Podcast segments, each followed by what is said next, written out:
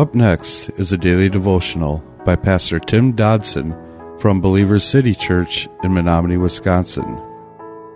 To subscribe to the podcast, visit burningdogradio.com and click on subscribe. Thanks for listening to Burning Dog Radio. Chapter 6 of the book of Romans continues with the battle between legalism and rules versus grace and freedom. For the average Jew who might have found his way into this debate, these were no doubt rather revolutionary concepts. Perhaps they are to the reader of Romans even today. Ironically, the Gentile church has inexplicably meandered down the same road as the Jew often now attempting to find our righteous standing before God through works and rules. Yet in both cases, clearly no such status can be attained outside of the grace of the Messiah, Jesus Christ. The world post Christ certainly was a brave new world. Imagine life lived out under the slavery of sin and then being freed of that bondage for all of time.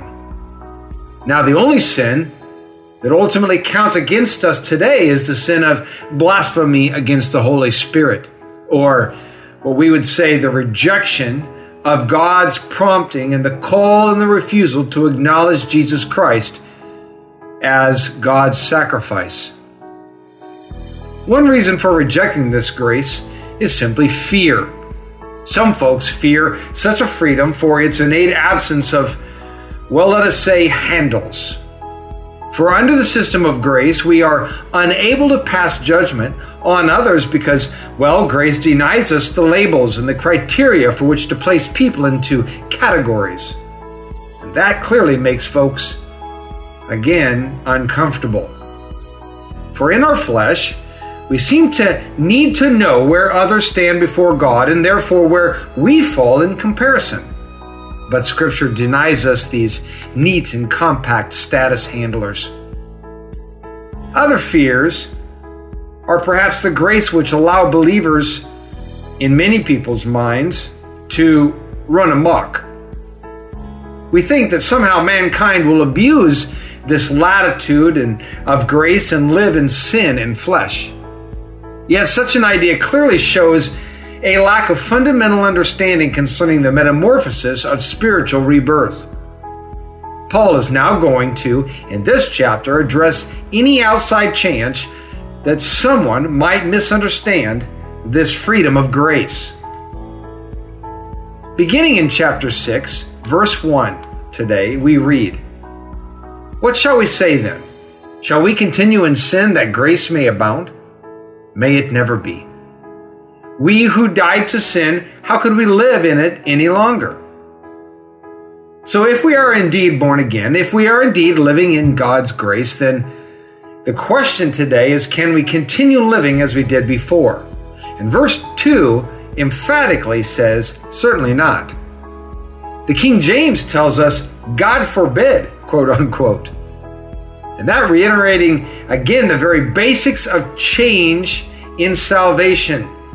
And in that, Paul reminds us that once we've been born again, we have effectively died to sin. Now, please note, not died to sinning, uh, that'd be nice, wouldn't it? But rather died to sin as a power over us. Until rebirth, you see, we were all under the control of the power of sin. Sin held sway in our life, and we were compelled to sin. But now that we are free, why would we live as we did before? Never. Unless, of course, well, maybe we haven't died.